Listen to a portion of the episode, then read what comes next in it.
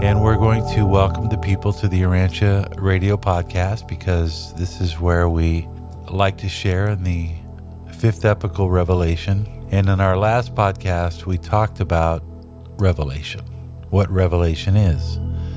So now we're going to pick up from that last concept as a sort of return to basics on what the Urantia book is for those of us listening to this podcast who may just be curious onlookers, really looking for something that drew you in, that made you say, you know what, there's something about the Urantia book or something that I heard about it that brought me to this place. And this place is really just getting to understand the Urantia book because truth is, this book, this revelation, will continue to grow. The world is hungry for truth, and there's a lot of truth in the Urantia book. And so I know human nature tends to lean towards not putting too much work into something. And so when you see a 2,000 page book, you're apt not to want to read a whole book. You know, that's why so I think so many people get kind of turned off. So I see my role really as a way of truncating what the book is trying to convey to the world. What, what is the revelation that we are trying to convey to the world? That's a good question. Think about that. What is it that the Urantia book wants us to know? God wants us to know that we're not alone. That's what I think the Urantia book Revelation is really all about. We don't know that there's an entire universe out there of living beings. We don't know that there are spiritual forces that are out there that are orchestrating a lot of what's going on and coordinating in a very organized fashion you know the, the the entire creation and execution of living experience uh, the whole universe is filled with life it is teeming with life and to give that sort of an example is to focus in perhaps on, on, on something that you pick up in the first part of the Urantia book. The very opening pages, the very first part of the Urantia book is pretty spectacular. So I want to introduce you to a divine counselor now, the divine counselor was the first person to offer us an insight, an introduction into the revelation by, in the first five papers of the Urantia book, giving us something of the, the nature and the quality of this first source and center, as we know as God. Paper 1, Section 2. The existence of God can never be proved by scientific experiment or by the pure reason of logic or logical deduction. God can be realized only in the realms of human experience. Nevertheless, the true concept of the reality of God is reasonable to logic, plausible to philosophy, essential to religion, and indispensable to any hope of personality survival. God is spirit. He is a universal spiritual presence. The Universal Father is an infinite spiritual reality. He is, quote, the sovereign, eternal, immortal, invisible, and only true God, end quote. Even though you are the, quote, offspring of God, end quote, you ought to not think that the Father is like yourselves in form and physique, because you are said to be created in His image, indwelt by mystery monitors dispatched from the central abode of his eternal presence. Spirit beings are real. Notwithstanding, they are invisible to human eyes, even though they have not flesh and blood.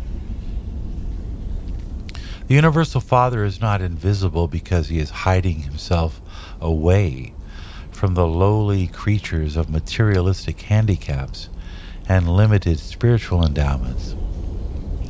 The glory and the spiritual brilliance of the divine personality presence is impossible of approach by the lower groups of spirit beings or by any other order of material personalities. But it is not necessary to see God with the eyes of the flesh in order to discern Him by the faith vision of the spiritualized mind. From paper 1, section 3, paragraph 7. In the inner experience of man, mind is joined to matter. Such material linked minds cannot survive mortal death. The technique of survival is embraced in those adjustments of the human will and those transformations in the mortal mind whereby such a God conscious intellect gradually becomes spirit taught and eventually spirit led mortal mind subservient to matter is destined to become increasingly material and consequently to suffer eventual personality extinction.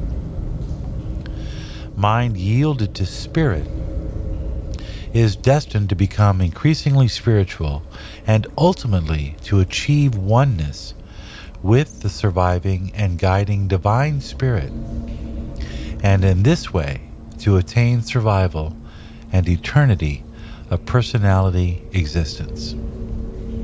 That again is from paper 1, section 3, paragraph 7. And those are just a few of the words of the personality who was asked to provide the introductory paper on the nature and existence of God. And now I'm going to read to you his footnote because at the end of the fifth section on the first papers. The divine counselor adds this little footnote at the end of this section. And it says, quote, presented by a divine counselor. And I'll explain to you in a moment what a divine counselor is. Remember that I'm just introducing you to this aspect of this enlarged presentation of the different personalities that inhabit this universe that it was created by God. So he says, quote, presented by a divine counselor, a member of a group of celestial personalities assigned by the ancient ancients of days. I'm commissioned to sponsor those papers portraying the nature and the attributes of God because I represent the highest source of information available for such a purpose on any inhabited world. I have served as a divine counselor in all seven of the super universes and have long resided at the paradise center of all things. Many times I have enjoyed the supreme pleasure of a sojourn in the immediate personal presence of the Universal Father. I portray the reality and truth of the Father's nature and attributes with unchallengeable authority. I know whereof I speak. End quote. And I read that slowly because that is the most important statement that could ever be made by any personality as he was given the responsibility and the task to present God to us. So now you ask, well, what is a divine counselor? Okay, so now we're going to get into this a little bit and introduce you to this personality of high spiritual order. To kind of give you an idea, just one example of the many personalities that fill this universe that is filled with life. So think of that first generation back when Trinity first came into existence, when God the Father made the Word the Son and came into action, the conjoint actor, the spiritual connection between God the Father and the Son. Okay, so this is the Trinity God the Father, God the Son, God the Spirit. So think of that first generation of first family members who came after the Trinity as a result of their combined personalities. Family of immediate children of light to preserve spiritual stability for creation that is subsequent to the beginnings of time itself. That's a quote from the Urantia book.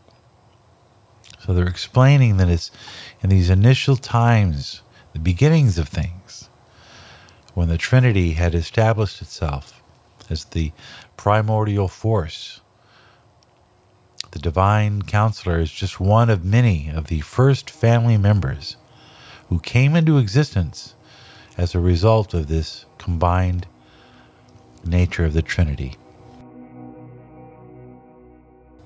And continuing on from paper 19, and this is section 2, paragraph 2, on the testimony from a divine counselor once again. The divine counselors, together with other groups of similar Trinity origin beings, constitute the highest order of personalities who may and do engage in the work of revealing truth to the individual planets and systems, whether in their earlier epochs or when settled in light and life. From time to time, we all make contact with the service of the ascending mortals from an initial life planet on up through a local universe and the super universe, particularly the latter. So, in their natures and in their experience as being personalities who stretch back in time and have existed since eternity, they really are the first family of what we would consider God's spiritual family. Those who from time to time reveal truth to the newer and ascending forms of personality such as ourselves. So, in all of this, think about, about this. Think of yourself as a personality first and as a human being second. You are, of course, human, flesh and bones and real, but it is your inner essence, the thinking and the conscious you, that constitutes the reality of your experience as a person, just as is true for the divine counselor. They've just really been around for a long time, longer than even you and I can imagine. So, in this episode, we, we attempt to show you just one of many examples of the Urantia book's revelation of the kinds of personalities that exist in this universe and that we are, in fact, not alone.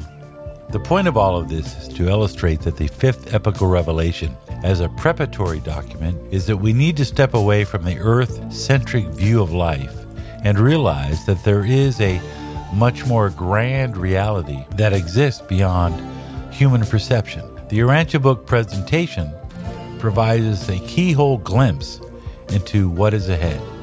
This book is a fifth epochal revelation, gets us to that next step in our evolutionary stage. In the next episode, we'll talk about how life got here on this planet, this place we call home.